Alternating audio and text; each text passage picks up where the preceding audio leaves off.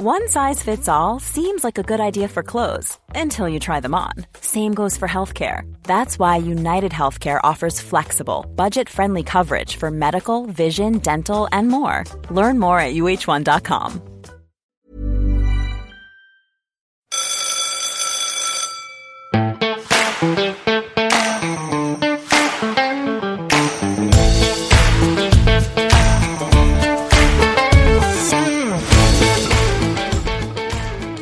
listening to the Cattle Station Classroom podcast, where we learn about the North Australian beef industry and answer your questions. So, it doesn't matter how far from town you are, because we're bringing the classroom to you.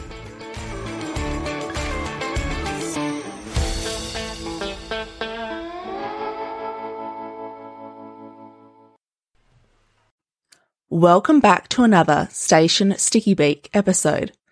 This series was created to share an insight into why pastoralists do what they do, given their circumstances, whether it be location, country type, rainfall zone, infrastructure, ownership model, market, or any of the other many factors influencing management decisions. In each Station Sticky Beak episode, I'll chat to station owners and managers about a range of topics, broadly covering country, infrastructure, cattle, and people to show that there are many ways to achieve positive outcomes for people, livestock, the land, and business. So let's get into it. Alright, before we get into the episode, just a quick heads up. This episode was recorded when Blina Station was being managed by Matt Wood. And Matt had been there for about 13 years at the time of this recording. He was in his final few months at Blina because um, he and his family have now moved to Wave Hill Station, which is in the VRD region of the Northern Territory. So uh, Matt and Connie are still working for Jumbuck Pastoral. They purchased Wave Hill last year, and as a part of that, Matt and Connie have gone across to manage that and get that going. So this episode um, was recorded in late 2021 when, um, and is basically Matt's thoughts and um, experiences from his 13 years at Blina. It is now under the management, still within the same company, Jumbuck Pastoral, but um, the incredible Jamie Lorison is back at Blina, so he's a long-time Jumbuck Pastoral man, and hopefully we'll get him on a Station Sticky Beak episode soon enough. But um, yeah, the information is just as relevant, and oh my gosh, just so much to learn from having a yarn with Matt. I love, I love this episode, so I hope you enjoy it too. G'day, I'm Matt Wood. I'm the manager of Blina Station, which is located in the West Kimberley, about 120 k's to the west of Fitzroy Crossing. And what kind of enterprise is Blina Station? So we run a high grade Brahman herd, and we're heavily geared to the Indonesian live trade. How big is the station? One million acres, almost exactly. And how many cattle are you running on here? 24,000. Is that 24,000 breeders or total no, head? total head. So I have uh, 10,500 mated females, uh, open age cows, and then an additional 1,900 maiden heifers. And then everything else is offspring. That's right. The balance. Yep. And we, we grow our own steers and heifers out here, so that's probably pretty key to note. So we don't send heifers away to grow them out, and we finish our steers here ourselves. And when I say finish, I mean we get them up to boat weight. And how much range you get out here? 28 inches, so 700 mil. So first up, we're going to talk about country. So what, tell us about the seasons out here and the country type. Uh, very reliable wet season where we are here. Um, we've just three years ago we had our worst wet in 25, uh, which was you know the country really felt it. So it's a reliable rainfall belt, and we normally start getting early storms here in November, but we don't really get any green feed away until the first week of December on average, and we get rain through through till March. End of March, might crack and knock them down storm in April, and then generally nothing through till the till the following November. What are the main feed sources out here? Uh, so it's a real real mixed bag at Blina. Um, some of it's good country, and then there's some ordinary stuff as well, or lighter carrying country. So we've got a, quite a mixture. We've got some good heavy black soil, which are ribbon grass and bundle bundle are the main sort of spe- you know main species on that bit of Flinders, not very much Mitchell. And then we, as the soils uh, go back to sort of cracking clay rather than black soil, sort of yellow clay, that's generally ribbon grass country. And then we've got some uh, wattle and spear grass country as well, uh, spinifex country, and we've got a few small creek systems through the place and a swamp.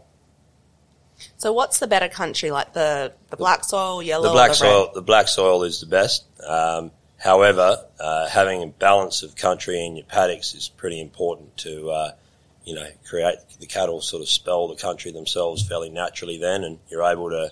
Black soil is slow responding to rainfall, so whereas your lighter sandy soils come away with an inch of rain. So, when you came here, what were the paddocks like? And then, when you've been able to put in or, or amend infrastructure, what? Tell me about the country types you're putting in your paddock. So, uh, Jumbuck, uh, have had Blina for nearly 30 years, and they've always been conservative stockers first and foremost, and they've held the view that each paddock should have a balance of country, which is in contrast to how a lot of places operate. So we try and design our paddocks to have a balance of country. They'll have some black soil, they'll have some light timbered red soil, you know, and we try and balance it out like that. Obviously, that's not practical all the time. Um, you know, there's there's, but we try and make sure that cattle have got somewhere to go during the wet season to get up off the black soil, and that they've also got some good country in it to to lean on through July, August, September. So, in terms of like a large scale rotational grazing, instead of moving cattle to different paddocks, are you finding that they sort of move themselves within the paddocks? That's the exact idea, Steph. So rather than sort of mustering the cattle all through the wet season and swapping paddocks and reorientating them, which can be painful with small calves at foot, and that's when we have our big calf drop.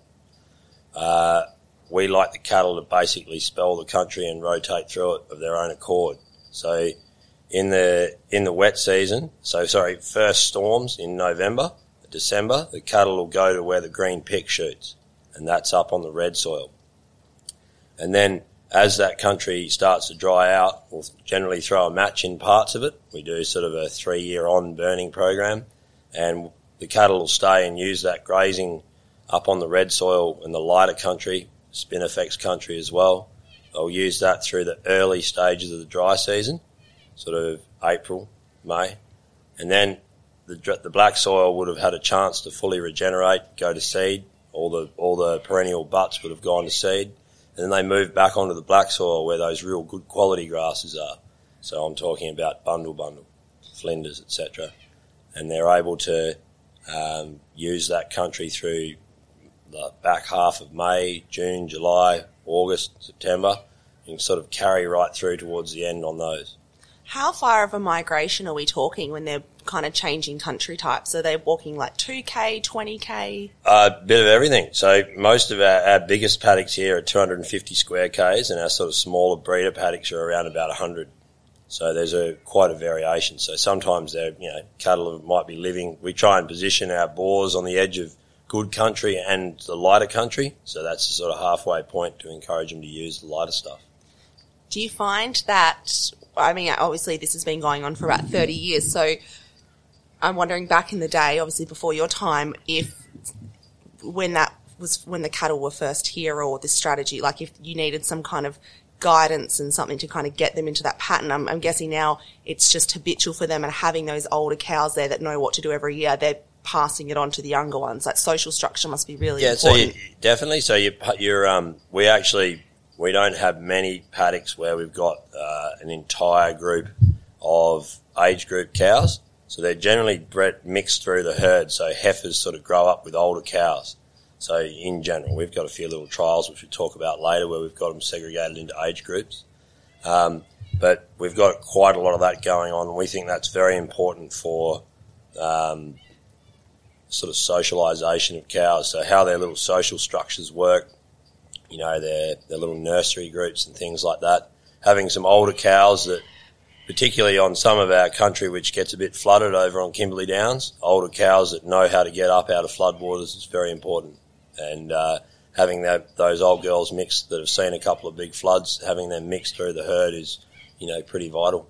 So coming back to your feed sources, would you say it's mainly the grazing head downs, do you do you rely much on any top feed, or do they use any top feed? Yeah, so we've done a lot of dung sampling over here at Blina over the years to improve our supplement program, and we were all quite surprised to find out that they actually consume about twenty percent browse, which is far more than anyone would have thought. So that's my mimosa bush, burnt wattle, and all sorts of stuff. So browse is an important part of cattle diet. Tell me about your fire strategy. So we have a um, a bit of it's twofold. So we do some early dry season burning, which gives us another flush of. So we burn rank feed that's sort of you know of no value to cattle, uh, while there's still plenty of subsoil moisture, and generate a short pick of regrowth. So that's that that gets cattle. It sort of prolongs the wet season. So those all those annuals come back again, and you know they're they're able to have seeded and come again with that burnt country sort of brings it all on. And then we have um, a fire break, which is pretty handy when you're in the Kimberley. We have a, a, lot of trouble with people setting fire to the Kimberley at ridiculous times of the year, and that causes us all sorts of grief and plenty of wasted time putting out bushfires that have been deliberately lit.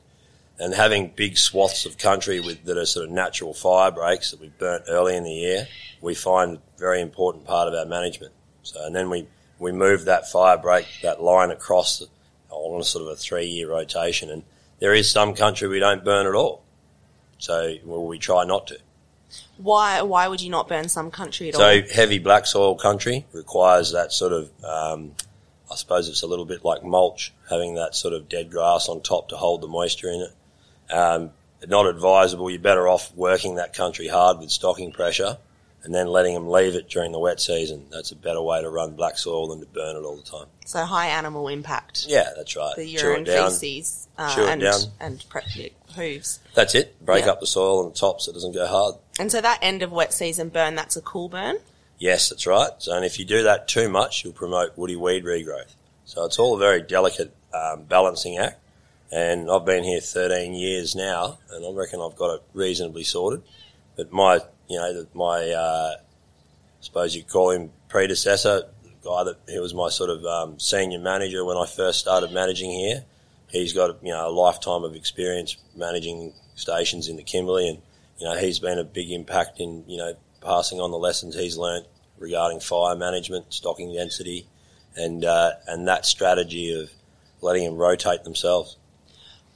When you're, I know you've you've put me onto a website, NAFI, which can kind of show you where some fires are. Is that the only, I suppose, technology you use? Do you use like Google Maps or satellite images or something to kind of see where you've burnt and no, NAFI and, Landgate give reasonably accurate sort of fire scar patterns, and then we're able to overlay them over our maps, and we're able to have a pretty systematic sort of approach. So, you know, and there's there's times when fires overlap a little and it isn't quite perfect. Um, you know, they we're sort of banking on winds and, you know, our fire management, you know, it's not a perfect science, but we think we've got it reasonably right now. Is there ever a time and a place for a hot burn? Absolutely. So very important to the, the Kimberley landscape's been burnt hot. That's how it's become what it is. So the time before there was stock, you can imagine that the uh, natives walking around did a lot of fire. You know, they were burnt for hunting purposes and lightning fires in the early dry season storms would have torn through all this country before there was, you know, when there was a bigger high fuel load, no stock. And it's important to let that happen occasionally in a controlled way to clean back your, um, your, your woody regrowth. Otherwise, our trees will just get thicker and thicker. So for you, is this just a you're keeping an eye on things as you're driving around the property and deciding if and when every yeah, couple well, of years? I, I light some paddocks up. I light areas up in November you know, I'll know there's a rain, you know, reason, well, I don't know, but I'll have reasonable confidence that there's a rain coming, uh, not too far away to put it out. And I'll have a look at my winds and I'll go and, go and light a firestorm and light some country up. And if not, you've got the grader ready to go. That's right. Or, or, or I'll blame someone else. or lightning. What about rangeland monitoring? Do you do, you said you've been here 30 years, Jumbuck has had the place, sorry, 13, Jumbuck's had the place 30.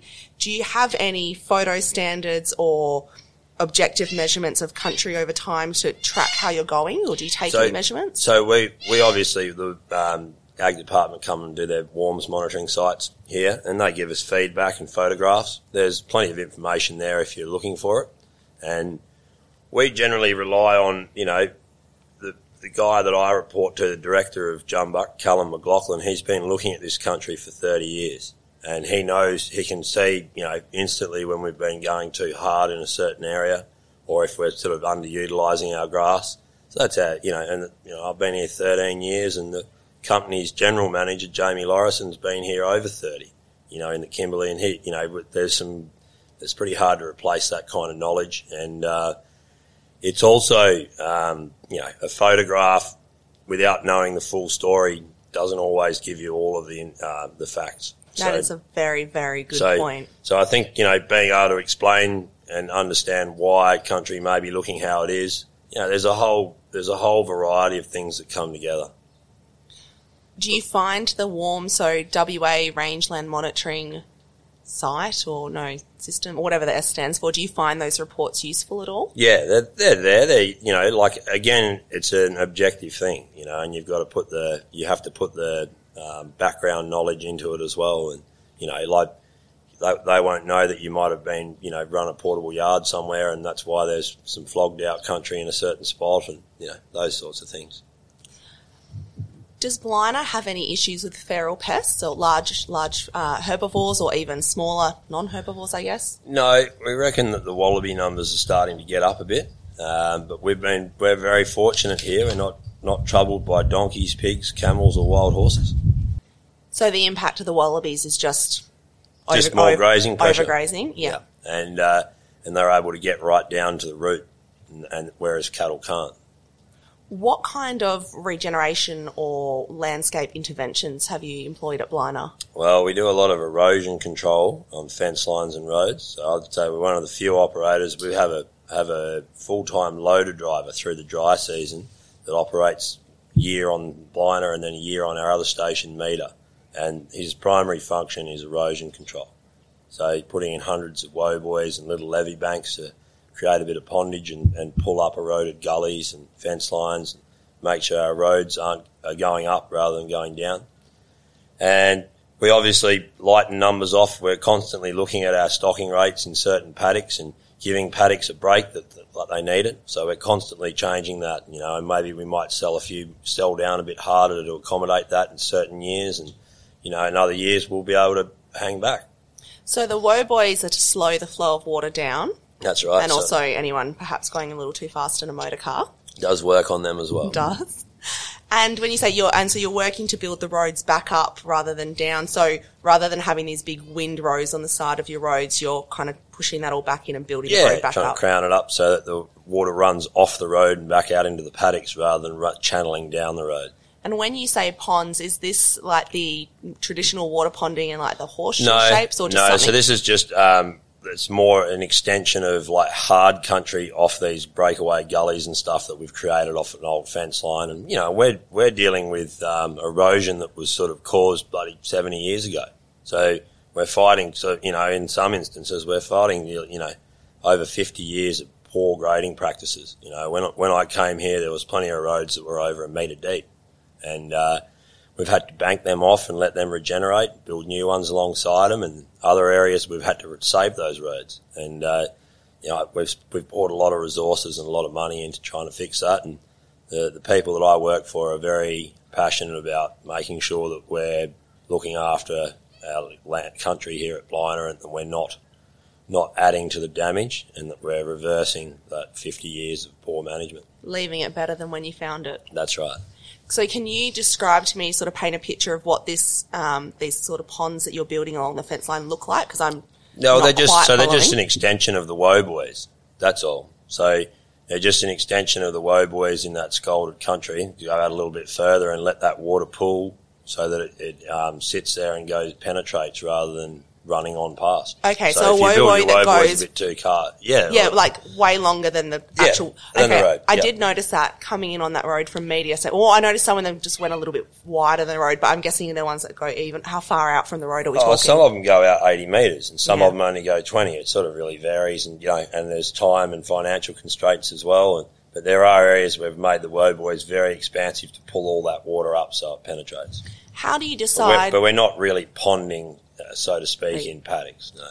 what, when you're building a woe boy, So you, I guess there's a couple of different options here. You've got the height of it, and then you've got the width of it. So whether it's kind of short, sharp, and tall, like a little pyramid, or if it's a long, big kind of like flattened out bell curve, like how do you? What's your preference for that? Oh, look, needs to be um, over the actual road passage. It needs to be wide and quite a slow gradient, um, and that's where the bulk of your material comes from. We actually just generally sharpen them up. Have when they get first built, they they because that's more efficient to build them up higher and just crowd crown them up like a pyramid. Because the cattle walk all over them, they love them, they play them on the wet season, and they just sort of roll them out themselves over time.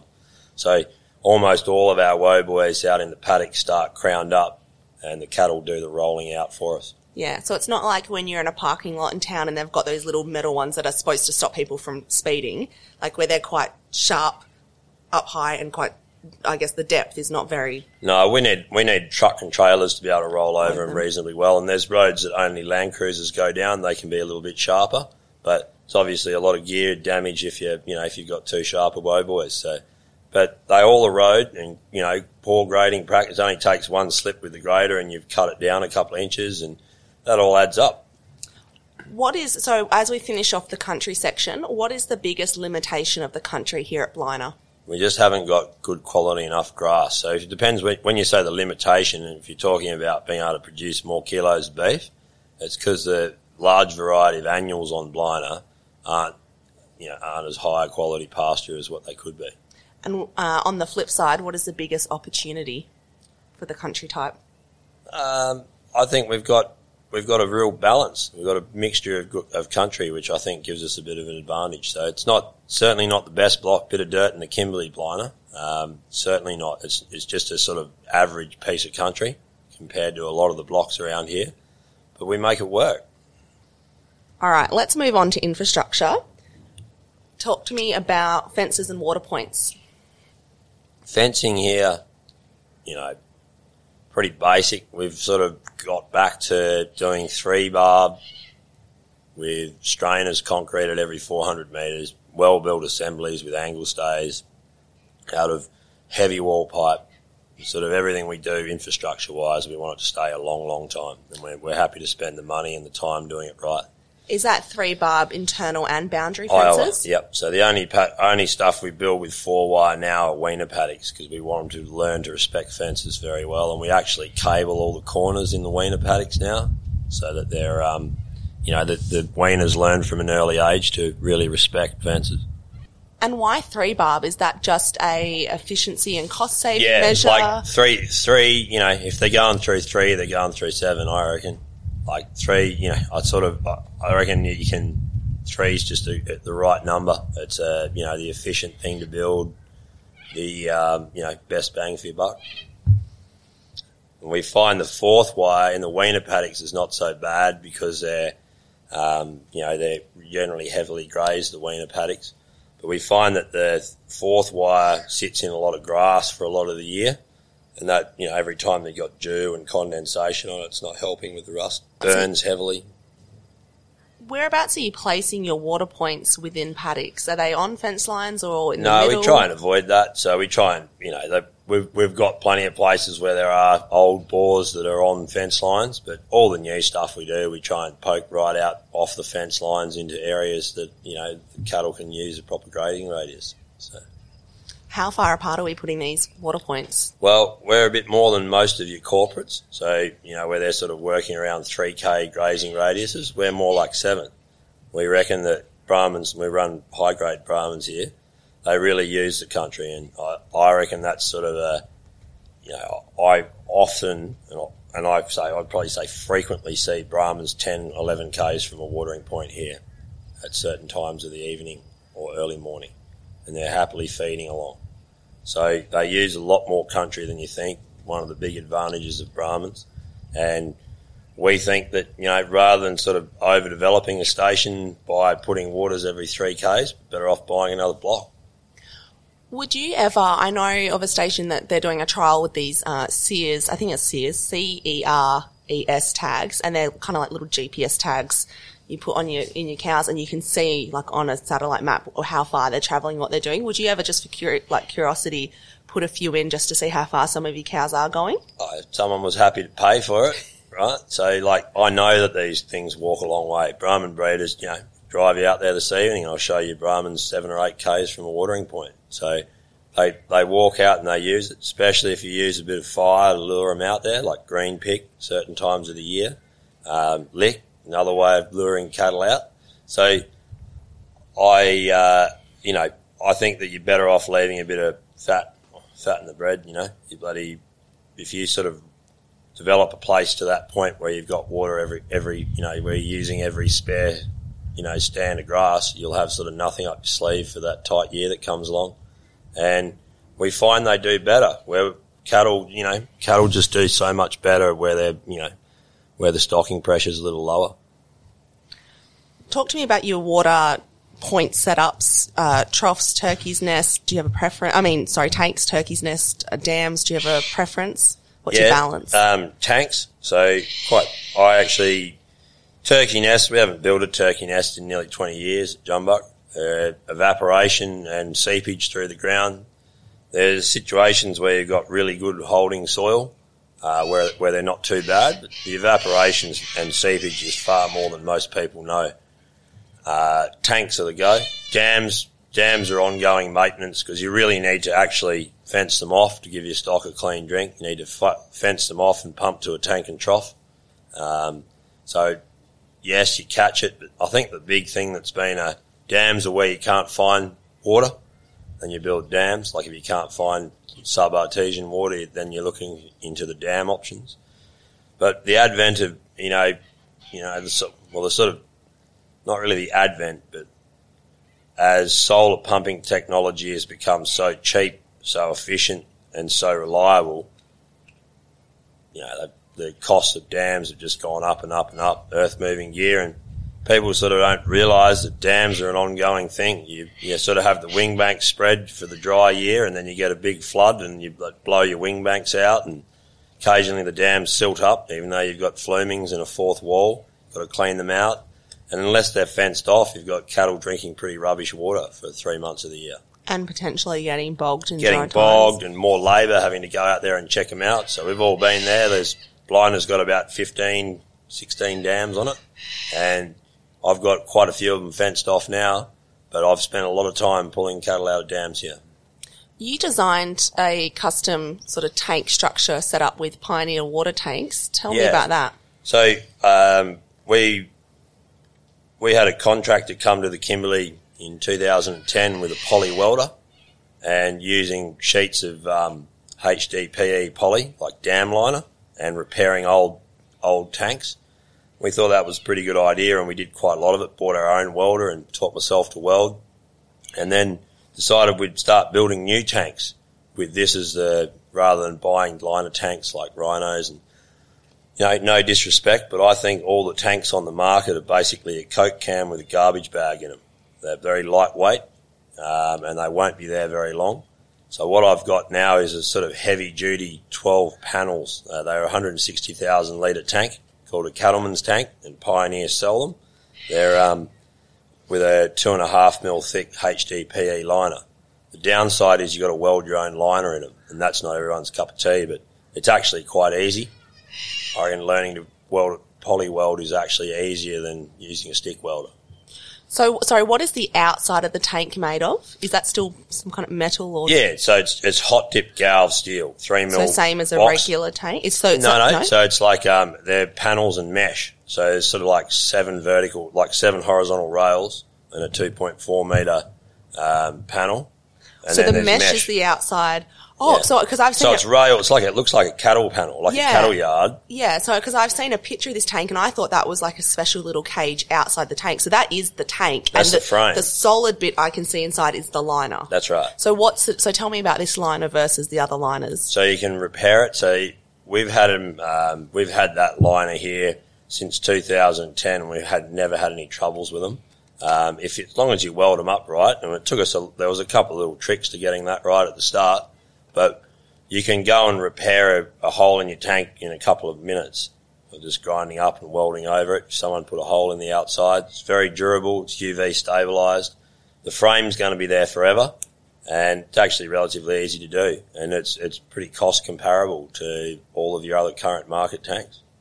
And so the liner compared to what? So what's the difference with a regular liner? Are well, they they're, just they're basically like your sort of blow up pool liner. You know, they're very they're very flimsy, very light. They're making them better and better. But at the end of the day, bloody, you can poke a stick through them, no worries. And uh, they're they're suspended by a bloody frame, which is no no different to a coke can. It's a bloody very thin zinc aluminum um, sheet. I reckon they're just rubbish. And I know our tanks will be there for a long, long time. And so your liner, especially because your frame of your tank is this mesh, it's being exposed to the sun from the and the elements from the outside. So it really Yep. and, to, and you know, so you're 11 years in with the first one that you built, and it's really standing up. Yeah, yeah, there's not a blemish with them, so they're not showing any signs of degrading. And the actual liner part only costs about two and a half thousand dollars per tank in material. So if in 20 years we need to replace the liner, no big deal. That's But the uh, frame, the frame will be there as long as I'm on the planet. I'm sure of it. Like they're hot dip galv, and they don't touch the steel. Uh, the steel doesn't touch the ground, so they're up on a concrete ring mount, so they don't touch the dirt or water at any point. So they're sitting on a concrete frame, and I, you know, I think that being hot dip galv, they'll be there forever. Where did you get the idea for this from? Oh, just you know, uh, basically sort of adapted. I'd, I'd heard of people sort of using, um, you know, just yard building mesh or reinforcing concreting mesh, and I'd seen a few jobs like that that had been done, and ours is just a little bit flasher and a little bit longer lasting.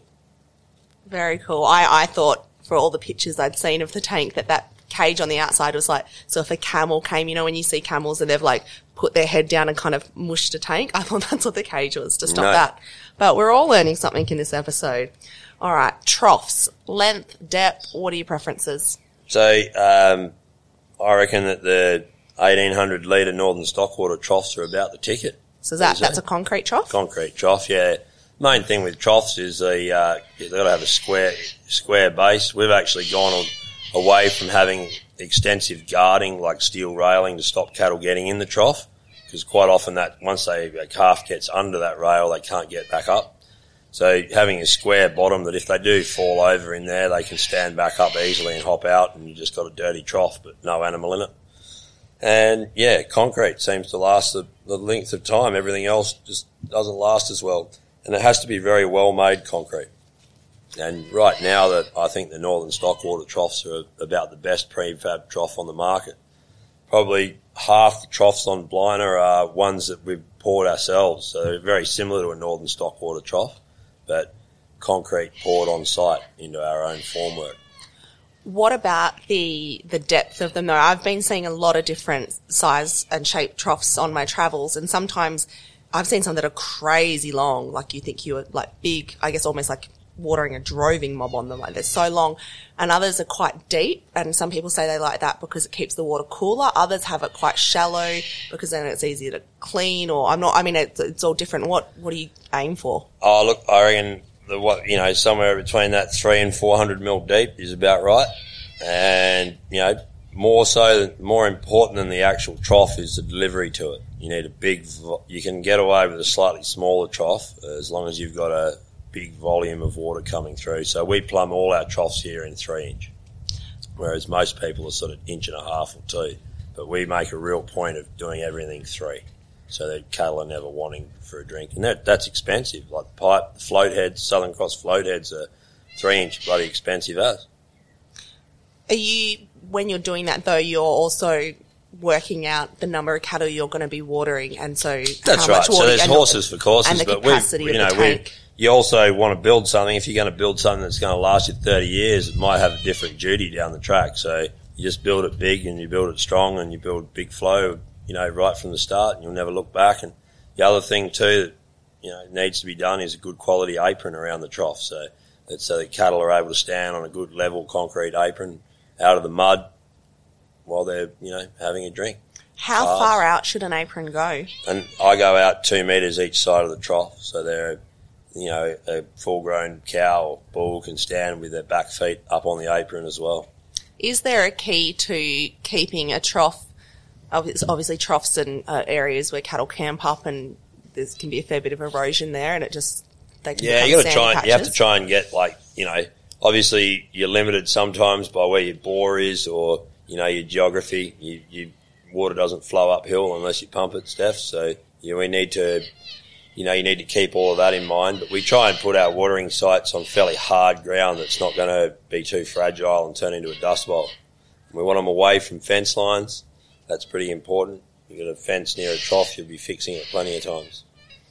Can you explain that to me? Well, it's just cattle camp there. You know, bulls fight, and you know, like if you've got, you know, it's just a it's a matter of probability.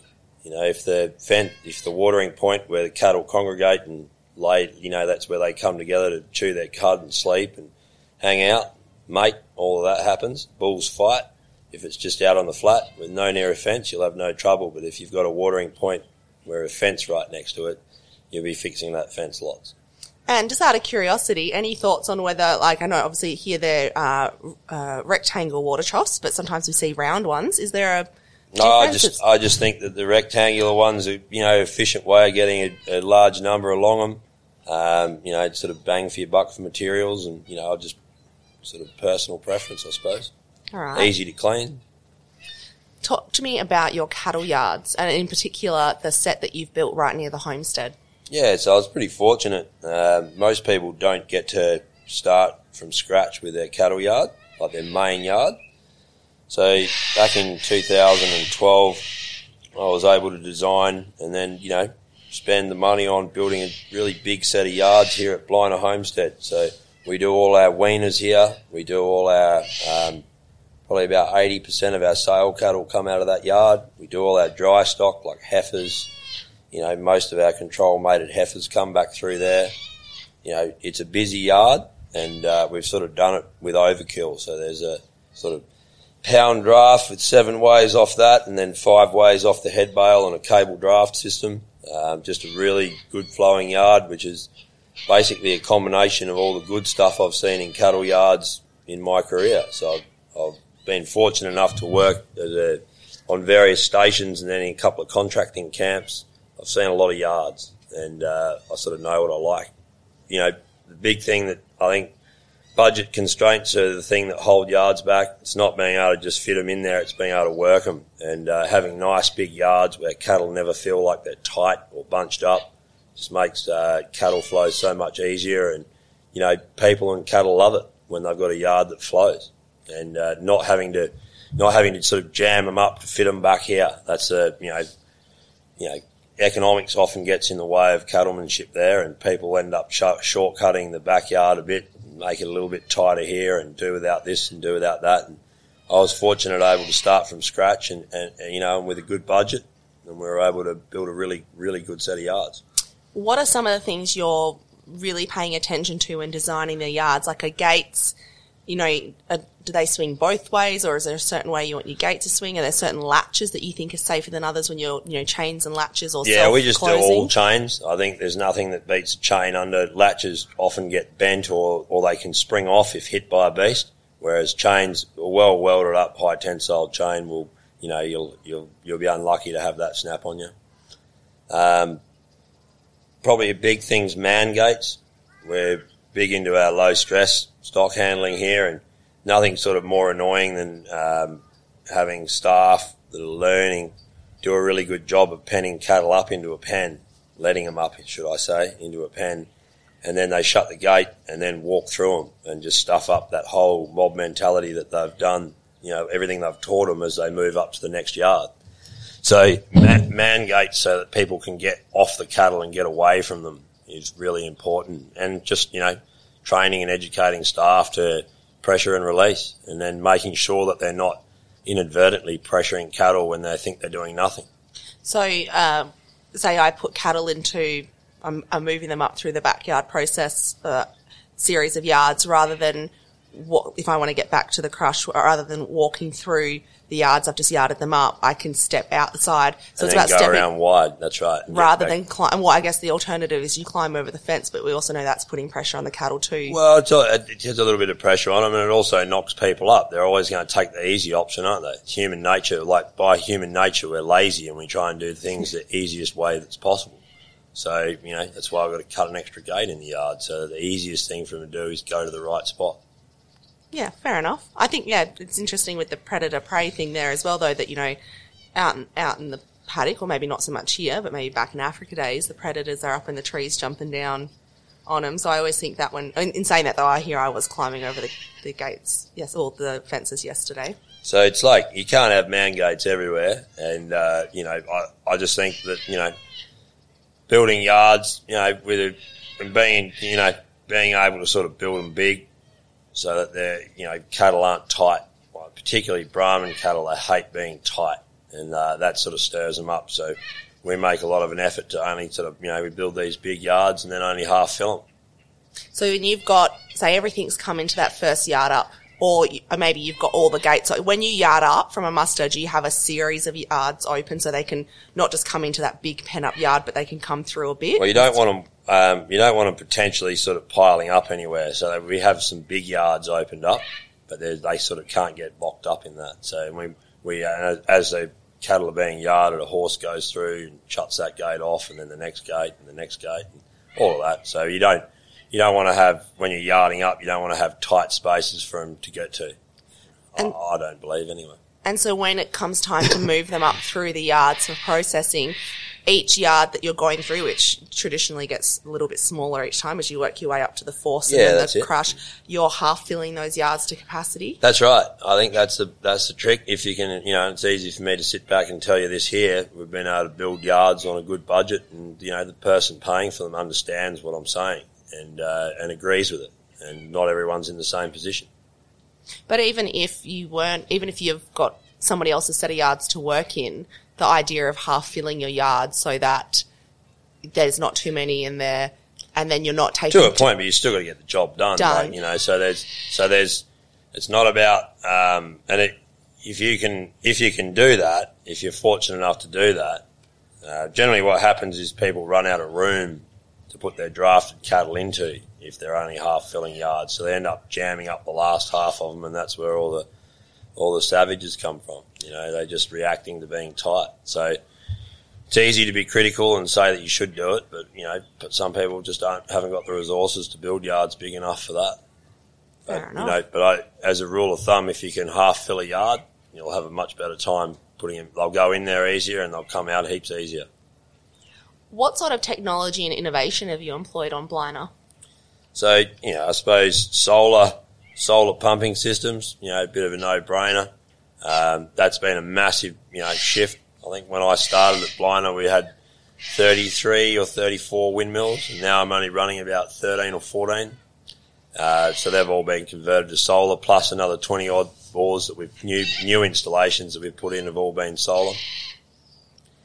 Uh, so solar tech, very important spot trackers for staff safety.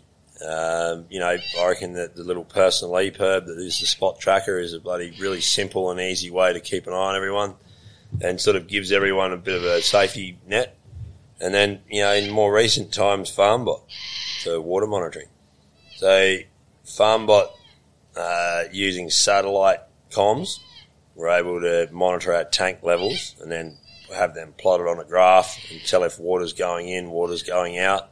And that might correspond to wind, what time of day it is, and pumping. Uh, animals watering, like the pressure from that.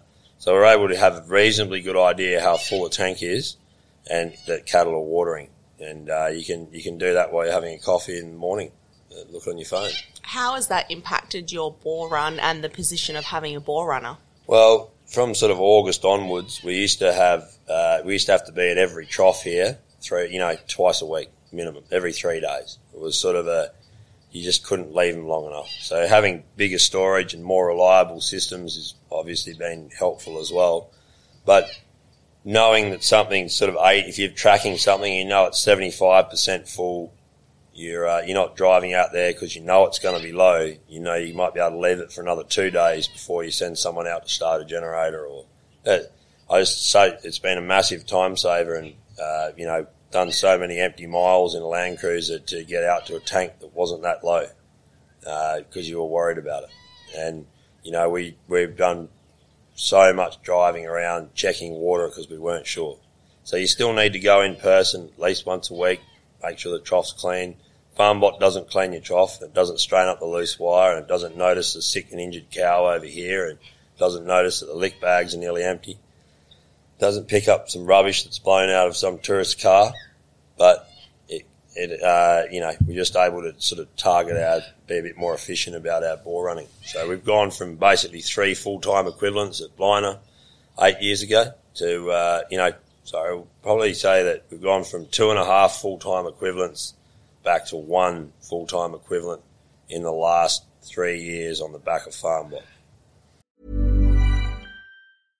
Hey, I'm Ryan Reynolds. At Mint Mobile, we like to do the opposite of what Big Wireless does. They charge you a lot, we charge you a little. So naturally, when they announced they'd be raising their prices due to inflation, we decided to deflate our prices due to not hating you.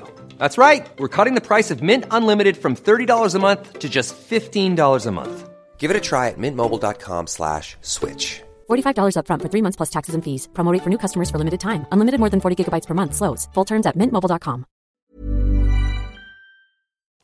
I think that's a great way to wrap up the infrastructure section. So we'll move on to cattle.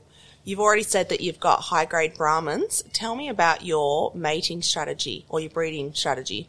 So, um, what we do at Blina and across Jumbuck is that we control mate maiden heifers as two year olds and time them to calve in the optimum time of the year, which is the start of the wet season. So for us here in the West Kimberley, we want them dropping in December, late November to December onto green feed and then carrying them through the dry.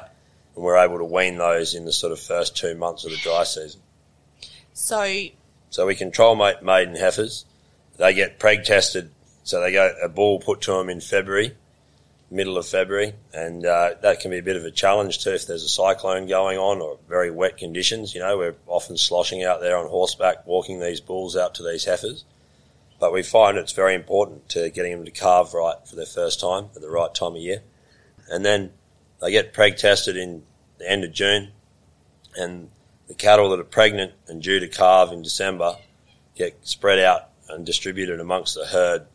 Uh, so they're a good looking heifer, good temperament, all of that. She's also fertile. She's in calf and she's going to drop it at the right time of year.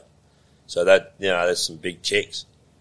And we generally get about three quarters, you know, 78% of the um, cohort that we join fall inside those parameters. So the bulls go out there for about 16 weeks and with the preg test being good to about six weeks, via rectal palpitation, it's really only a 10 week detectable joining. So that's three cycles, three to four cycles per heifer. So we're getting three quarters of them in calf in that little tight window. So we're putting a fair bit of pressure on these heifers. But that's, we think that's good.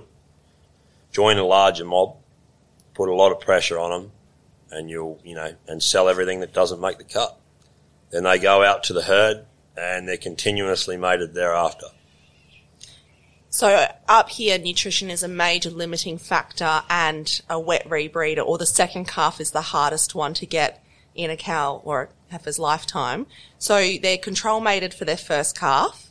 Uh, anything that is pregnant goes through the, the system and is put out with the rest of the Yep. cohort later on. Anything that doesn't fall pregnant as a maiden heifer, is she Gone. one chance you're out? Yep. Because obviously that's the easiest time in a way for her to get pregnant is Absolutely. she's So, not got a weaner on her. So she, she needs to she needs to get over that first hurdle, um, and then you know get out to the herd. So so we, we class them out. Some beautiful big heifers that don't manage to get in calf. No value to it. And so when they come back in the second year and they should have a second calf on them, so they've if they're coming back in, it's No, so they should. We see them again in the first year. They should have a weaner on them, right? So they go out in June, out to the herd, and they calve that December, right? That's their first calf. The following first round, April, May, June, they should yes, a weaner. Yes, sorry, that. they, yeah, and they should be pregnant though. Well, but that's well, the hard only, one. You'll only get. We're fighting. You know, twenty-five to thirty percent of those will get pregnant and Yes. have a wet rebreed. That's the. We're just limited by that by our nutrition here. That there is only, you know, we only see a wet rebreed in heifers of sort of 25 to 30%. Yeah. Some years, if it hasn't been a particularly kind wet season, as in maybe it's been a bit light or it's a bit too big, maybe it'll be as low as sort of 18, 20%.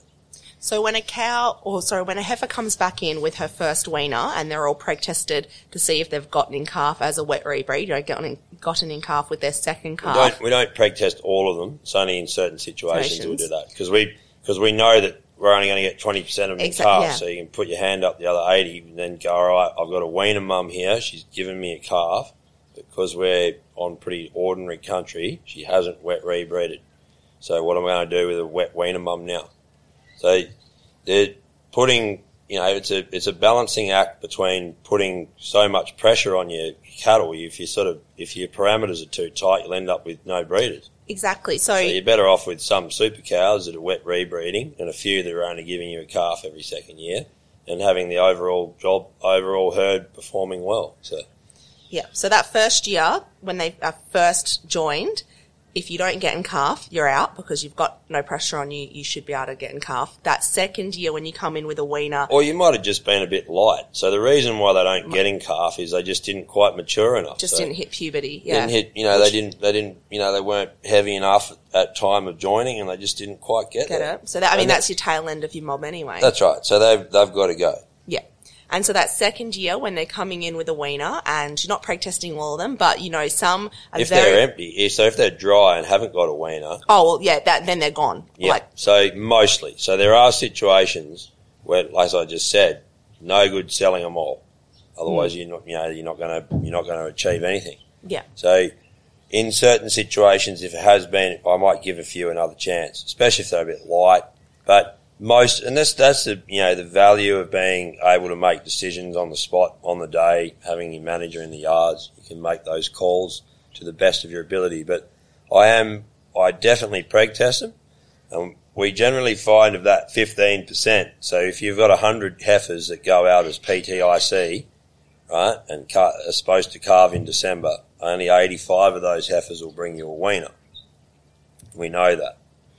And of that, 5% will be empty, empty. So they just definitely sold. And then there's 10% there, so 10 head of that 100 who are, have somehow lost their calf, haven't brought you a weaner, but they're back in calf. And that's the one you've got to make the judgment call on Yeah. whether you give them another go or whether you send them on their way. And for me, it's kind of I just sort of look at the overall cow. I look at her udder, her vagina, how she how she her top line looks, um, whether she's showing some sort of signs of you know so big dewlaps or high um, high sort of tailbone things like that that might make me go you know I just think you're not a breeder, and I'll and I'll crack her off. So there's ten percent so in, we know this from the work we've done at Blina. Of that 100 heifers that go out to calve, 85 bring back a weaner, and there's 15 that are dry. Five are just empty all day long. Sell them, no questions. And then there's 10 head that you need to make a line ball judgment call on. And so those 85% that come in with a weaner, Yep. not all of them will be pregnant again, No, but only, only about 20 to 30% of them will be. so that other 70% though is not necessarily get on a truck and goodbye to you. It's we understand why you haven't come back with this second baby because That's it is right. a huge challenge. So they kind of get like a year's grace. That's right. But then after that point, when it's time to come back in in that third year, So when they're an adult cow, I'm just preg testing. I'm looking for cows that are empty. So if she's quite clearly a breeder, she's got a big udder, you know, good loose vagina, and the skin between her udder and vagina is loose. Looks like she's had calves. I won't preg test every dry cow, but cows that are very fat and tight in the udder and vagina, I'll be looking to preg test them and make sure that they're in calf. And every year I get a couple hundred empties out of them. And in addition to that, I get some that are maybe four or five months in calf, but I decide to sell them anyway because they don't look like they're producing. So I don't have them all on a nil system or anything. I'm just making a judgment call and using my experience to look at that animal and go, you're pregnant, but I don't believe that you're bringing me any weaners. So I'm going to sell you. is the goal, I mean, it's fairly unrealistic to assume you'll get one calf per cow per year. Absolutely. Is the goal like one every 18 months, every one every two years? Is what's good Well, what enough? we want, we want our herd to achieve about 75%. And that's what we have been doing for the last five or six years at Blina. 75% weaning rate. So out of a thousand cows, they bring you 750 weaners. Not calves, not pregnancy tests, 750 weaners to the yard. Okay, and so it's sort of like a tap in, tap, kind of like a relay race. Like I've had my turn, you know. So there, there's always there's always going to be a small percentage that aren't bringing it to you, but as long as it's not those same ones, if it's the same ones every time, then they're on the truck out That's the right. door. Yep. But the others, you know, you might just have a bad year or have a day, and so they're kind of taking turns. They all you you allow for twenty five percent to not bring you, but they need to be different cows each time each year. essentially, yeah. Yeah. So, and you know, I think you can see some pretty, there's some very obvious barren cows that, are visible to the eye that aren't bringing you weaners. And, you know, that's, you know, I'm, we're currently weaning pretty well. System works pretty well. And we're not preg testing every beast on the place and we're not having to, you know, record hundreds of data points. It's pretty basic, simple setup and it's relying on, um, you know, my experience with this station and with these cattle to, to keep them productive, which they quite clearly are. So there's there's many producers that are uh, you know doing ten times as much work and getting a far far reduced result from that. You're And weaning. we we think it's very important to get them out of the yard quickly too. So um, you know. Uh, we can quite with this system where I'm sort of preg testing every third or fourth animal that runs past, you know, those sorts of things. We're able to, you know, we're able to have a mob with 1,100 cows plus progeny. We'll be back in the holding paddock by three o'clock in the afternoon. Uh, you know, we'll start at daylight and they'll be out in the holding paddock grazing cows and calves at three in the arvo. A couple of truckloads of weaners are gone. That, that's what we like about it too. So, you know, not having to sort of keep cattle locked up in yards and fed hay and whatnot. To clarify, is your weaning rate calculated on the number of weaners branded out of the number of cattle joined or out of the number of No. preg tested in calf? So it's out of the definitely not out of preg tested in calf, right? So it's out of obviously with this sort of country, you might muster here in first round and you'll get a slightly different muster than second round. You'll have a slightly different number of cows because as you're mustering along, you're cutting out the odd cow with a baby calf or there's a lame one. Something gets missed in the muster. So the numbers are never exactly the same. And the, um, what we use is what, what we term eligible breeders. So in November this year, I'll have a cow number that I return back into paddock X, right? Now that's, that eligible breeder is every cow in there with ovaries. So doesn't matter if she's PTIC, if she's, you know, a maiden heifer, she's included in that, right? So she has the opportunity to bring me a weaner next year. Every animal with ovaries in paddock X in November this year has the opportunity next year to bring me a weaner. Does that make sense? Mm-hmm. Right? And that's one number. So I use that same number in first and second round. to bring you a weaner or to be in calf? no, to bring me a weaner. because she should already have, she should be ready to drop in November if she's going to bring you a weaner next year. So she should bring me a, so that number is the number that I use, divisible by that to bring me the, a wean. So that's the total amount of mated female, like, you know, females exposed to a bull. That's the weaning rate. So some of them are heavy in calf and some aren't in calf. But it'll average out that that's the number we use. Do you understand? No. So because what what's out in a paddock in November this year should be the weaner they're bringing you next year is already in their belly in November. It's not the one they're going to conceive in No, November. no, that's right. So, but there, there's some that are preg, like, because they're continuously mated, Steph. Mm. So you, you have to understand that. So there's some that are heavily in calf. So what number would you use? So this is why I always throw back to people. Yeah, no. they can't. Well, this is why I ask you, you've 'cause got I wanna learn too. So it's, we use the total number of cows out there in November. Mm-hmm. That will be the number that we divide the weaners by the following year. So if you put a thousand cows out this November, Yep. And you get 700 weaners during 2022. yeah, okay, so the year. Oh no, no, so that Yeah. is next year, Yeah. but that's only a few months later. What if? But you might have. Wouldn't it be the number of cows you put out this year. Remember that we go through and we sell some cows in first round, right? And you sell some cows in second round. Yeah. So it's too hard to keep around and trying to find a number again, right? Like you spend the whole day trying Yeah. to, oh yeah, I took four out of here and 15 out of this mob and Yeah. three out of there. Because wouldn't it So be- just go, right, it's just a number at November, right? To the number now.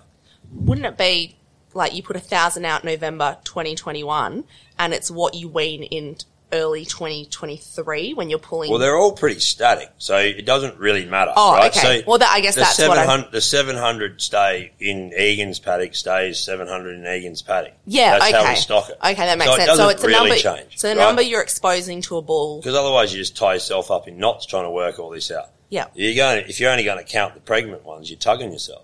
Yes. Yeah. Well, right? that was the point you know, I was getting to. So we don't we don't do that. You know, and some people only count the wet ones. Yeah. Right? So we just use the figure that's in there in November at the you know end of November 2021 will be the number that the total weaners or calves or clean skins, whatever you want, branding result or weaning result, divisible by that number. Yeah, because basically that would. And that's a static number. So that number's roughly 700 head year in, year out. Of weaner, sorry, or of No, cattle? of cows, like in the breeder Yeah. Okay. So which so that's more or less saying the same. It's you're using almost the same the number of cattle that we're in at 2020 in November 2020 and November 2021. It's pretty much the same number of cattle that are going Yeah, back so out. we, we put our So it maiden, works out, maiden yeah. heifers put back in there, yeah. right? We put our maiden heifers back in there um, to replace cattle we've pulled out. So Yeah. we keep that paddock running along at 700 breeders. Yeah. Okay.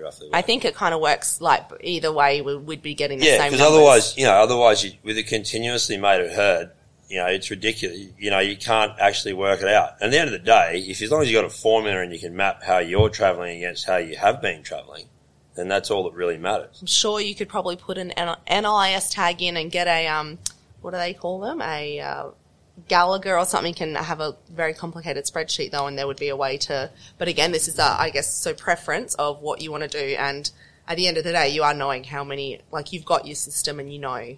Yeah, we know how we're travelling, and uh, we're able to see it. So, so we're we're quite. We think that works for us. We respect that it probably you know doesn't work for some, but there's so many anomalies. You know, like a tree goes down over a fence, or a fire goes through, and a few wires break and turns into a bit of a cattle pad through there. So you, when you muster, you actually pick up 40 cows from another paddock. You know, all these things sort of. It's almost impossible to have a perfect picture, perfect sort of indicator of it. So And so the you know, only way you can use it, use a simple number, keep it standard, and just keep using that year in year out. You know that system, you'll be able to track your performance. So I want to. I know we've had some interesting chats before about your your views and your choice to not. So I think the only way to get a really accurate number, then like a really tight number, would be if you had every animal with an EID through a computer system and tracked them that way and did some spreadsheet wizardry. Um, but you, one thing I why I always enjoy being at the yards with you is that you know your cow so well, and you've said you don't want to use EIDs because you don't need to. Can you just tell me a bit about that? All, how I, that works for you. I say, right? So I don't have a problem with people using Hmm. EIDs. I just say, show me how that makes you more money. Because if I'm going to ask my boss, hey, I think we need to put the whole herd onto EIDs so that I can tell people down the pub that my weaning percentage is actually 73% instead of 75, he'll say, all right, that's great, Matt. You can show me how that's going to make some more money. Because it's a lot of extra work and a lot of extra mucking around for the cattle. For what? So I, I, I, you know, go for your life, people that are, but you need to be able to show me how it's going to make you more money. Tell me your thoughts on continuous mating versus segregation. Yeah, so we've been constantly looking at segregation. Segregation is not new. People have been doing it for 20 years. Um, when I worked with the AA company over in the Northern Territory, we, we were doing segregation, you know, back in 2008 uh, over in the Northern Territory. And it was seven and eight. And, you know, it had been around for a long time then. I keep looking at Blina's herd, and we're travelling along. I think we're travelling along pretty well, around seventy-five percent, and we keep looking at what we can do to get a little bit more. Like, what's the next edge? What's the next thing we can do, practically do, to increase our production? And we keep looking at segregation and we keep coming back to this one little problem with it. And that is that the quality of country here at Blina is we're limited by that. We just won't achieve enough of a wet rebreed. Even if the stars all align and we give them all the lollies under the sun, all the right bloody, you know, licks and wet season phosphorus, everything. We're just not going to achieve enough of a wet season rebreed. And then it's like, okay, so what do we do with those cows that didn't achieve a wet season rebreed? Pretty hard to sell wet weaner mums from the Kimberley in a normal year. A line of wet weaner mums um, that haven't wet rebreed. Remembering you've got there's some that'll be have calf mums because there would have been a few that calved a little later. It's never a perfect science, you know. Like, um, so what we're finding is that people that are segregating um, some of them that do a fantastic job and, you know, put a lot of effort in are really only achieving 64% wet rebreed on good quality country. So that means they've got 36% of their open age cows which are effectively on the bench until the next joining window, next January or February or whatever it may be. So those cows, they're out till the next joining window they're not going to give you another calf till two years time, like another weaner till two years time. And that's a significant number to have on the bench. So you've got 60% of your herd, two thirds of your herd giving you a calf every year. That's great. But you've got a, a third, a third of them that aren't giving you a calf. They're giving you a calf every second year because they're missing out. They're sitting out for a year waiting for the next joining window. So what we've sort of come back to at Jumbuck is that the outer season calf, provided you can manage mum's weight with some lick and correct stocking densities, etc., etc., provided you manage her, the outer season calf, we think on that 30 or 40% that, would, that don't wet rebreed, we reckon that's better than no calf. We reckon there's more bang for your buck having that outer season calf than having him on the bench. And you're about three quarters of the way through your own internal trial. So yeah, we'll that's right. So we just did a little trial to sort of see. So we think what we're doing is pretty good, but we're always looking at better, you know, improving. And I talk with some guys that do really a really good brand of segregation, and we constantly dug it out. But he, you know, thrash out all these little details and points, and I decided we'd do a side by side trial here at Blina. Um, one of those paddocks is in its third year and the other one's in its second, where we're comparing a continuously mated herd, which is basically a replica of what we're doing, as opposed to a control mated herd. So essentially the same country, identical lick regime, same line of cattle, just one year younger. And that's the mob that have been in for two years. And at the moment, it's looking like the uh, continuously mated ones uh, bringing a, a more solid weaning percentage. And so we'll definitely touch base in 12 months' time when you've got your final results to really yeah. nut that out and discuss, you know, the design and, and the results and how that all came about. Also, Steph, in regard to segregation, there's a few other things which make it tricky to pull off. And, you know, hats off to the guys that do. Um, bloody hard work keeping bulls out away from heifers that shouldn't have bulls in them. The, you know, the commitment that you have to show to going and putting up the floodgate every time during the wet season, the commitment to go and get that bull who's jumped through a couple of fences as an out with, and is out with another mob of cows and get him out of there and take him back where he needs to be. That's a, it's a big commitment a lot of a lot of man hours and a lot of resources goes into that. So even in my small trial that I've been doing, I've had plenty of headaches keeping bulls out, and uh, you know at certain times of the year. And one of the things that the segregators say is that you know the the thing about it is that cow can't get pregnant twice. So where you've got bulls bull issues, make sure that's the line of bloody you know you know, ODs, October, Decembers, or, you know, JMs or whatever. However, only 85% of those ones that are pregnant actually go to term and bring you a weaner. So there will be, even in that group of calvers, there'll be some that are bought and lose their calf for a, you know, a myriad of reasons. And that bull, guess what? He's right there ready to go when that happens. And then you've got these little things that you have to keep cleaning up all the time. And, you know, that all sort of adds up. You know, it adds up significantly. And uh, you sort of do start wondering, well, what shit, how much different is this to us doing a second muster, like we are with a continuously mated herd? So we're doing two rounds on that. I think that's pretty important to add. So with a continuously mated herd, we do a first round in April to June, and we do a second round in October, November. So the cost of doing a second round of muster, needing to pull off those out of season calves. So you've got cost of staff, you've got helicopter hours, you've got fuel. Yep. Um, so that is, for in your perspective, it's not more of a cost than than what you would lose from, uh, or potentially from having the segregation. Well, there's, you know, even the really good segregation systems, there's plenty of cattle that come around twice. It might not be right at the end of the year, but most of them have got sort of two thirds to three quarters of their cattle are coming around twice because pregnancies aren't detectable even with a, you know, a really good wand under five weeks, you know.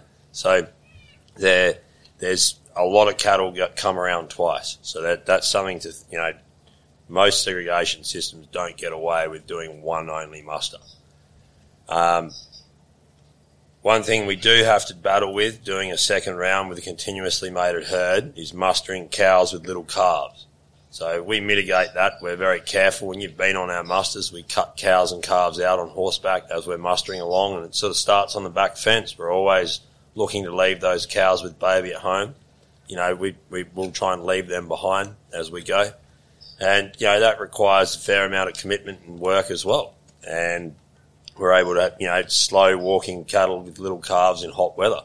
And we've got to be careful in the yards with them and we've got to be quick, you know, and then we've got to take extra care mothering them up. And that's not everyone's cup of tea either, you know. So, you know, it's sort of, it's a bit of a horses for courses, but that, that's one of the things, you know, one of the main reasons why we keep looking at segregation and hoping that, you know, there's a bit of a silver bullet there, but it's not quite that simple. So either way, there are complexities and challenges, and neither of the options are easy. But you just have to choose which flavour you prefer. That's right, and uh, you know every business and every situation's got you know the got a little J curve, the law of diminishing return. You know, and you can you can do sort of no management and go this well, and you can put a bit more effort in with a bit more costs and a bit more effort, um, and you'll go a little bit better. And then, then you sort of start getting to that sort of sweet spot where you get a really good bang for your buck. And if you go past that, the law of diminishing return means, you know, you might, you know, turn your whole world upside down to chase another three or four percent weaning rate. And that's kind of where we think we're at with this segregation thing at the moment. We're probably not going to go much better than our, uh, the way we calculate our 75. So we're, you know, that's why we're doing this little side by side trial that we are. I want to ask you, how important is the ability to preg test and spay to your operation? Because particularly in WA, there are some real limitations with accessing that service. Um, how important do you think it is for people to be able to access that? Um, I think it's important. The the ability to make those on-site, like on-site decisions by yourself without having to, you know, have a vet or whatever out there or someone else doing it for you. It's pretty, pretty handy. You know, like you can make those decisions on the go and especially where you've got wet cattle involved. So lactating cows that may have calves involved. When you're talking about splitting them up different ways, it's not all that easy to stockpile wet cows until you've got a big enough number for, for vet to come back out to. So that's why I think it's important. So the spaying we do at Blina is around removing older cows from the system and cows with poor udders, cows with poor temperament, or out of type cattle. You know, they'll be a bit, you know, have a little bit of short horn in them or black, wrong colour, brindle or something like that. And, you know, maybe a buggered udder, two buggered udders, we're able to remove them from the herd like that. So rather than sort of stockpiling them somewhere, we're able to spay them on the day and then put them back with their calf. Finishes raising the calf, it gets weaned, then she gets fat, and then we the next time we touch her, we load her on a truck. Pretty efficient. Though what the things you just mentioned there about being out of type or having a, bug, a buggered udder, is that what you're looking for when you're culling as well? Or do you have, I know some people have a certain age or when cattle hit that age, they're out. Absolutely. What So you- we, we, we don't really want breeders here past 10. You know, like we'd like to keep majority of them under 10. So I've got a handful older than 10, but we, we're, we're always at them by that stage. So we're, we're wait, we, we generally catch them up somewhere along the lines where they have a year off, sell them as a PTE, or we, um, you know, or we spay them down 10, 11 years of age on.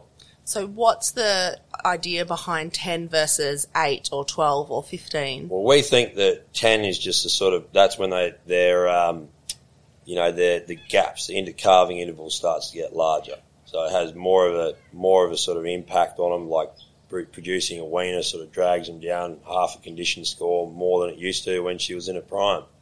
And, you know, there are, there are some exceptional cows, like it would have only been in the first round this year ago. I had a 15 year old cow who was, uh, probably score one and a half, had a big weaner on her, and she was three months in calf. There's some exceptions to the rule. And being able to make those like decisions when you're on the job, that that's what's important. Good on you, girl. Have another year. You know. So this is the thing. We think that spaying down from 10 means that you're getting 95% of those cattle, you're getting them sold off the station at a great weight before they've shelled out. So you're getting a good economic return for her. Uh, having 14 or 15 year old cows that get to a point where they just sort of really start wasting away and become untruckable, there's no value in that. So we, we think it's important to sell down while they're still, you know, heavy frame and have the capacity to fill that into a fat condition score. So holding on to cows, dragging them out for another few years, you end up getting stuck with cows that you can't move. What is the normal weaning weight here when you're pulling off a weaner? So first round is about 220, 210 to 220 kilos, and then we're back around about 185 in the second round. And what about the tough years? So we do, we have, we had, like I said to you earlier on today, we had a exceptionally tough year in eighteen nineteen, and we had to do an early weaning program in the second round there where we pulled down to about 75 kilos. So we're currently doing an early weaning. We, we were pretty impressed with that, with the results from that, and doing another little side trial at the moment where we've been continuing on with that. So weaning down to 75 kilos even when the year's not Yeah. tough. Yep. So just here at Blina, just been trying to do that. So it's uh, and we're you know compiling some data together there. Um, we should start to see that reflect you know an increase in production from from doing that. We're getting sort of you know calves off mum six months earlier than we around earlier than we otherwise would. And that's resulting in better reconception rates. Is that what you mean by an increase in production? Yeah, more weaners. Yeah. What, and and, and uh, you know we've just got to make sure that we're getting we're not having stunted weaners to sell. So we're you know so we're monitoring at that moment. We've had a couple. You know, like it's not a it's not a clear cut science, but we want to have you know we want to be turning off cracker steers, not sort of steers that are just scraping on. you mentioned lollies earlier. What supplements do you feed out here and what times a year? Yeah, so we do phosphorus wet season program, which goes out early storm time, um, and they're able to access that through the wet season. We aren't able to go out and add lick to those points during the wet, so we get it all out before. Uh, it's just not logistically possible. And then once the season starts to turn a little bit in June, we start a dry season program, uh, urea. So we sort of start that off on around about 26% urea, urea equivalent, and then it ends up around 35% by October. And is that increase just to adjust the the control consumption rate, really. So we want them to, you know, the, we sort of harden that lick up as the season prolongs. All right, let's move on to the final part of the station sticky beak, and that is people. Talk to me about what I I guess Jumbuck's approach is and your approach is to managing staff and the non-negotiables when it comes to training and education. So we've done, um, you know, I started managing when I was 23 and I've been managing for 13 years. And what I thought was good practice when I was 23 is fair way different to what I think is good practice now. So I've learnt no one sort of, you know, no one knows how to run people really well when they're, you know, when they're a kid themselves. And I think that we've learnt that uh, they're our best and most valuable resource staff. We can't do this job without them. So we've got to put a lot of effort into all aspects. We've got to get effort, put effort into finding and recruiting good people. We've got to put effort into training them. We've got to put effort into sort of fostering and keeping them interested and keen. We've got to put effort into making this any kind of environment where they want to live.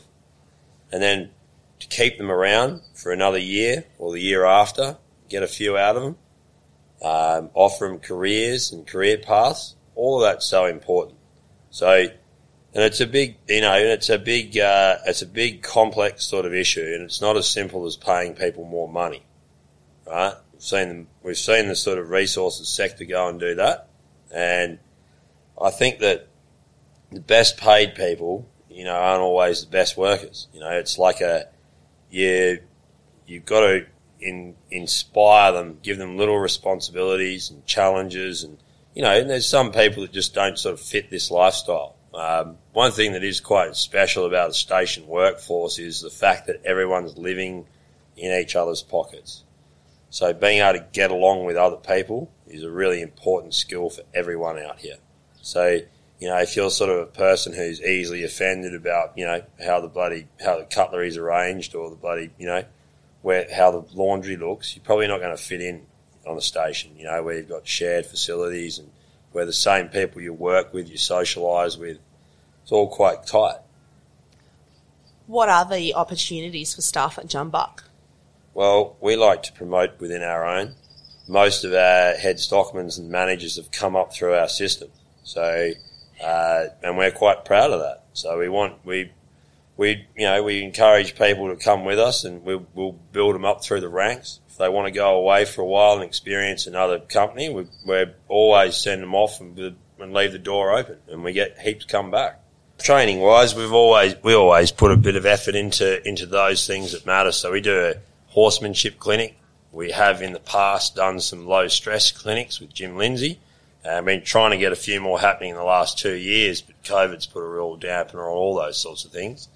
Um, we've done welding courses and chainsaw courses you know, and it's, it's really, you know, formal courses is one thing, um, but giving people on the job training and challenges, I reckon is actually more important.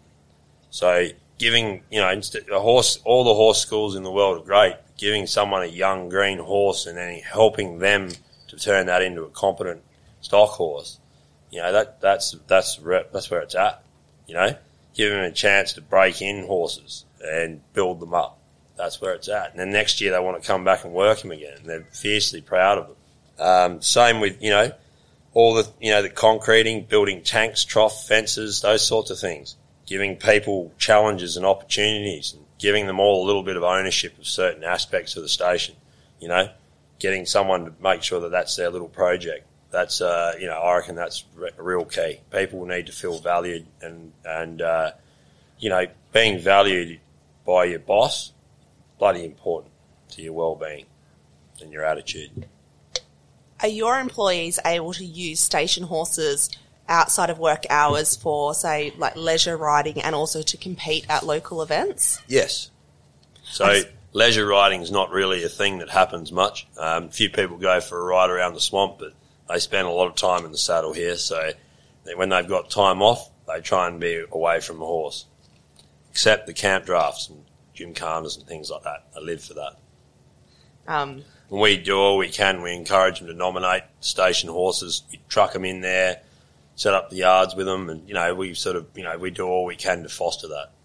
My wife and I, we're you know we love our camp drafting and rodeo and all that, so we we really encourage our staff to get involved with that as well. How do you manage the balance of this is a, a busy, high intensity working environment, uh, generally fairly high workloads. Some, it's not your usual nine to five, and so days off, it, it's very variable in this industry whether or not people have uh, how often and if and when they have days off. What does it look like here? Yeah, so you know, at EA, we we try and give people a day off, or at least a half day off every every fortnight, as per our enterprise agreement. And you know, it, we've kind of got to pull up when it suits the program. You know, so we we say to these guys, look, you want to get to Halls Creek Rodeo and Camp Draft? Do we want to be at Derby Rodeo? Do you want to go to the race round in Broome? What these are the events are on. Which ones do you guys want to go to? Can't go to them all let's target like what's the vote, you know? Let's target these and we're going to have to work like shit to get there. And it gives them a common goal and some, you know, we're all striving towards something. So people don't mind, um, they, I, I think there's, you know, a key thing to note about managing people is people don't mind working hard as long as they can see you working with them and, you know, you're setting a good example and leading from the front. And they don't mind working hard but good people will not tolerate working stupid. So if they see their supervisors, being head stockmen and managers, making shit decisions that make things do it the hard way or take longer than it should have or forgetting key details that mean things don't work properly and they have to go back and get something else, that really irritates good, clever staff. And, uh, you know, I, I think that's, you know, being organised as a supervisor – like being really well organised is critical to keeping your staff happy. I don't mind working hard as long as they can see you progressing and you're getting shit achieved. How long would you ideally like to keep someone in the stock camp for? Um, I reckon two years is about right. Um, and then they probably need to go and learn from someone else. So I've had different people, uh, you know, some need three or four to get there, others sort of get there in one. Um, we're all a little bit different and some people just require a little bit more time, you know, depending what's going on in their life. They might just be a bit of a slower starter, but end up finishing stronger. And that's something I've learnt. Um, they're all individual and, uh, being able to read that and, you know, push people just hard enough is, uh, is pretty key. But I, I sort of, I encourage some people like to have someone stay and work for them for seven years, but I think that it's better for them to get out and experience some other things and they, they get a more rounded and you know they get a more balanced opinion of it all. This industry has a fairly high turnover rate, and if Yeah, people are moving around uh, semi regularly, with the I think with uh, many places the way the work program is structured, it's sustainable for a year or two. But what do you think about that in the long term? Then, if you're only um, getting, you know, rodeos and camp drafts off, uh, I suppose it's different for you or if you or your wife, you need to go into town for a doctor's appointment or you, you want to make a hair appointment or have a psychologist appointment. I don't know. You just want to have enough, you know, do, take time off. How does that work? I've being in the never made a hair appointment in 13 years. of looking at your hair right now, I can tell. but I think it's a different level of autonomy between managers and in the stock camp. And if you give up your autonomy for a year, it's one thing to, you know, but as you get older and you perhaps don't want to live in a donga and you want to have a few more things around, how does, how do you think Look, that I, I think it's, um, I think, you know, it's stages in life. So people, um, you know, generally the ringer's life suits single young people, right? And then after a while, they want to have a partner and they want to have a house. And, you know, we don't always have the accommodation for that unless they want to be a head stockman, unless they want to be an overseer or a leading hand. Sometimes we do. And maybe they'll go, hey, you know what? I can see light at the end of the tunnel here. I see the house that Matt and his wife live in. If I can dug it out a little longer, I might end up in one of those. You know? So I think trying to be flexible as an employer and employer is very important with all that stuff. But we've also got to be realistic. You know, like we don't have the option to accommodate 15 families here. That, that- that'll never work, you know, and they'll, and it won't work because they won't have enough to do, you know, of their own interests. Um, so I think it's just a bit of a balancing act, you know, and again, horses for courses. But I, all I can say in my experience of managing, one thing I've really learnt is that, you know, people, as I said before, people, you know, good people, nothing pisses them off more than like poorly organised supervisors, things like that. So, and poorly organised programs. So, you know, if they can sort of see they're happy to work hard with you as long as they can see things getting done. So just to clarify, you're not expecting, you don't think it's a, a expectation of this industry to keep someone in the stock camp for six, seven, eight, nine, ten years? No, I reckon four or five's plenty, and then you're ready for a head stockman's job. You know, I think that's a very old school thing. You know, people used to be sort of 30 odd, 35 before they got a head stockman's job, and, you know, I used to cop a lot of flack for getting a manager's job so young, and, you know, from those sorts of people. And I just think it's about runs on the board and getting results. You know, like at the end of the day, some people it takes them a little longer, but I don't feel the need for someone to have done, you know, eight or nine years service in a stock camp before they're ready for a head stockman's job. I reckon they've kind of got it or they don't. But if somebody doesn't want to progress, if they're happy being, it's like if you're at a hair salon and you just want to be a stylist, you don't want to own the salon or manage Yep. it. If you just want to stay in the stock camp forever, uh, is it realistic at some point for people to, for those people to have fam, like, or is it just always going to be a young person, single lifestyle kind of thing? No, it doesn't. I I don't think think, that's it how doesn't it's really geared. suit. I don't think it really suits how we currently roll. Roll. You know. Yeah. So and you know being camped out in the swag for a couple of months of the year away from home, that doesn't suit many families. You know. So and it's the sort of choices you got to make. But we've got plenty of mechanics and foremen and operators in the company that have have families, and you know. It just depends how, how hungry you are for it and how badly you want it. I've got a few quick questions to ask you before we wrap up. What is the biggest challenge that you face in your business? That's an interesting question. Um, we seem to be constantly under attack from, you know, you know, sort of social license, you know, people with sort of no clue about the industry having plenty to say about it. That's one of the challenges. Um, second one's staff, you know, like as I said, we need good people and We've, I've had a great little purple patch in my career in the last three years where we've had massive, massive staff retention and just a real great bunch. And, uh, you know, with so many coming back, it's just set a benchmark for the culture of the place and it's been a very enjoyable thing managing it here. So I think retaining staff and finding, recruiting good staff, you know, that remains a big challenge. So, you know, things are pretty good in Australia. And Australians, as the world knows, plenty of them don't want to work. So, you know, physical work. Sort of, a lot of, there's this sort of thing in Australia where parents pressure their children to go to university and get a degree, and then people finish their degree and then they want the CEO's job next week. Thanks. I'm, I'm ready. I've got a degree. And, uh, sort of, no one wants to sort of work their way up through. That's not a popular path to follow anymore rightly or wrongly, I don't know. And then other challenges, you know, I think with another thing with our staff, you know, we need to make sure that these towns and stuff up here are good places to go when you get some time off.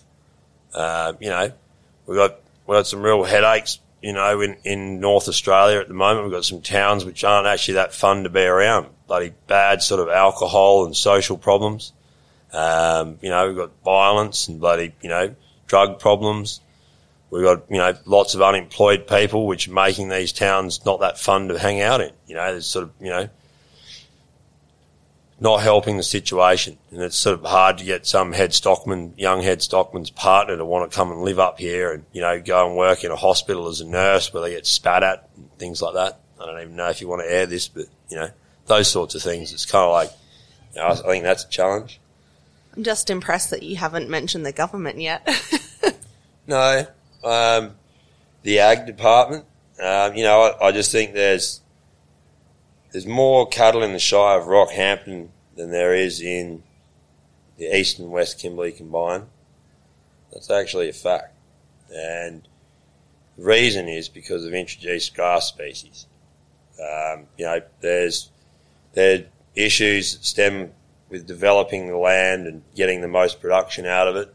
They boil down to environmental concerns, legislative concerns, native title, massive issue.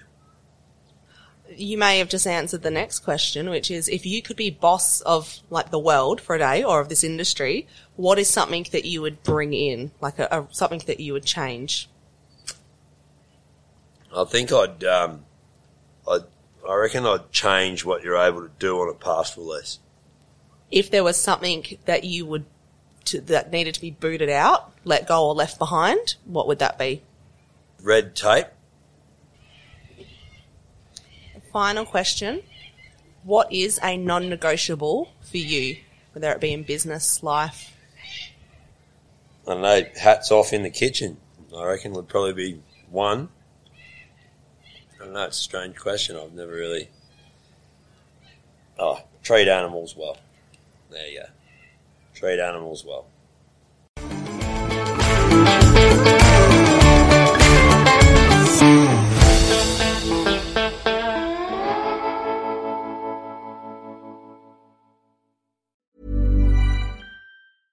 Ever catch yourself eating the same flavorless dinner three days in a row? Dreaming of something better? Well, HelloFresh is your guilt-free dream come true, baby. It's me, Keke Palmer. Let's wake up those taste buds with hot, juicy pecan-crusted chicken or garlic butter shrimp scampi. Mm. Hello Fresh. Stop dreaming of all the delicious possibilities and dig in at HelloFresh.com. Let's get this dinner party started.